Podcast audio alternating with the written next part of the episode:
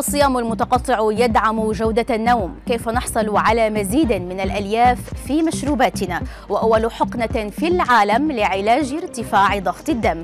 أبرز أخبار الساعات الأربع والعشرين الماضية في دقيقتين على العربية بودكاست. يسهم تناول الوجبات في إطار زمني ثابت بتحسين الهضم والشعور بالشبع وتقوية المناعة الطبيعية. موقع Mind Your Body Green أشار إلى أن الصيام المتقطع وتناول الوجبات في توقيتات محددة يرتبط بنوم أفضل ووزن صحي ونوعية حياة أكثر صحة، كما يساعد على ضبط مستويات السكر في الدم. وتقول خبيرة التغذية أشلي جوردن إن الامتناع عن تناول الطعام لمدة 12 ساعة يوميا هي الفترة الأكثر واقعية بالنسبة لمعظم الناس مضيفة أن ذلك يدعم الساعة البيولوجية في الجسم ويدعم جودة النوم ويجعل من الأسهل النوم والاستيقاظ في نفس الوقت كل يوم.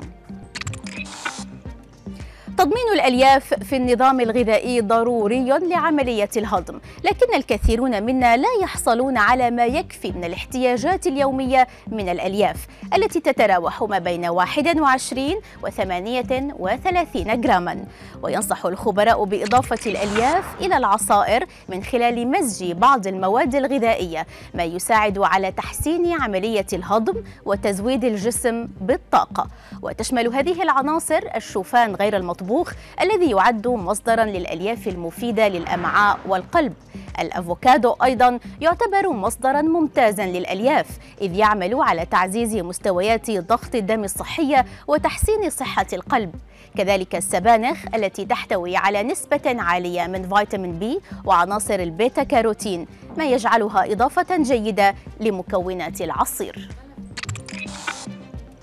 يعمل علماء من جامعة كوين ماري بلندن على تجربة حقنة هي الأولى من نوعها في العالم للسيطرة على السكتات الدماغية والنوبات القلبية.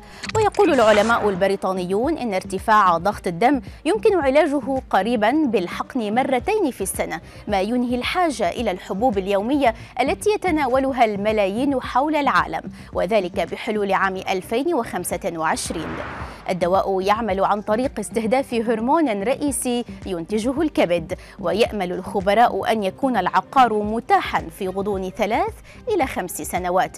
وإذا ثبت أن الدواء آمن وفعال فإنه يمكن أن يحدث ثورة في كيفية التحكم في ضغط الدم لدى المرضى المعرضين لخطر كبير. وبالحديث عن ضغط الدم من المعروف أنه مع التقدم بالعمر يزداد خطر ارتفاع ضغط الدم وتشير الأبحاث إلى أن ممارسة الرياضات الهوائية التي ترفع معدل ضرب ترفع معدل ضربات القلب له تأثير كبير على ضبط ضغط الدم ويقلل انخفاض ضغط الدم من خطر الإصابة بأمراض القلب. وتساعد رياضة الجري أو ركوب الدراجات أو السباحة أو حتى القفز. تساعد جميعها في تقليل ضغط الدم عن طريق زيادة مستويات الأكسجين في الدم. ووجدت دراسة أجرتها الكلية الأمريكية لأمراض القلب أن إجراء أي نوع من النشاط البدني المنتظم سيجعل قلبك أقوى. وهذا يعني أن القلب يمكنه ضخ المزيد من الدم بجهد أقل ما يقلل من القوة الواقعة على الشرايين.